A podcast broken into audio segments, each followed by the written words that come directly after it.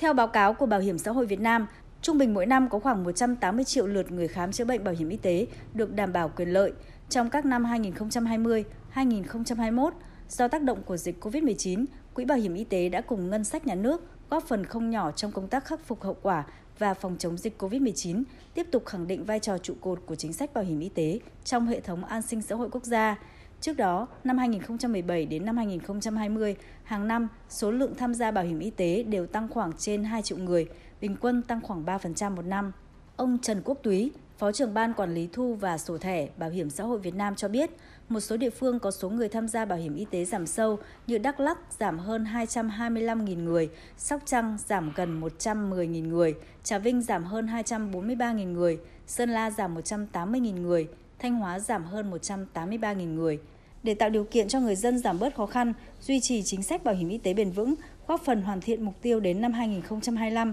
có 98% đồng bào dân tộc thiểu số tham gia bảo hiểm y tế, ông Trần Quốc Túy nêu ý kiến. Bảo hiểm xã hội Việt Nam đề xuất kiến nghị với chính phủ, các bộ, các ngành có liên quan giả soát và hoàn thiện các văn bản quy phạm pháp luật về bảo hiểm y tế để ban hành sửa đổi bổ sung cho phù hợp khắc phục bất cập trong tổ chức thực hiện nhằm phát triển người tham gia bảo hiểm y tế trong đó bổ sung người tham gia bảo hiểm y tế bắt buộc đối với nhóm người lao động và người sử dụng lao động là người quản lý doanh nghiệp, người quản lý điều hành hợp tác xã không hưởng lương, chủ hộ kinh doanh cá thể, người lao động làm việc theo chế độ linh hoạt, đồng bộ với đối tượng tham gia bảo hiểm y tế bắt buộc.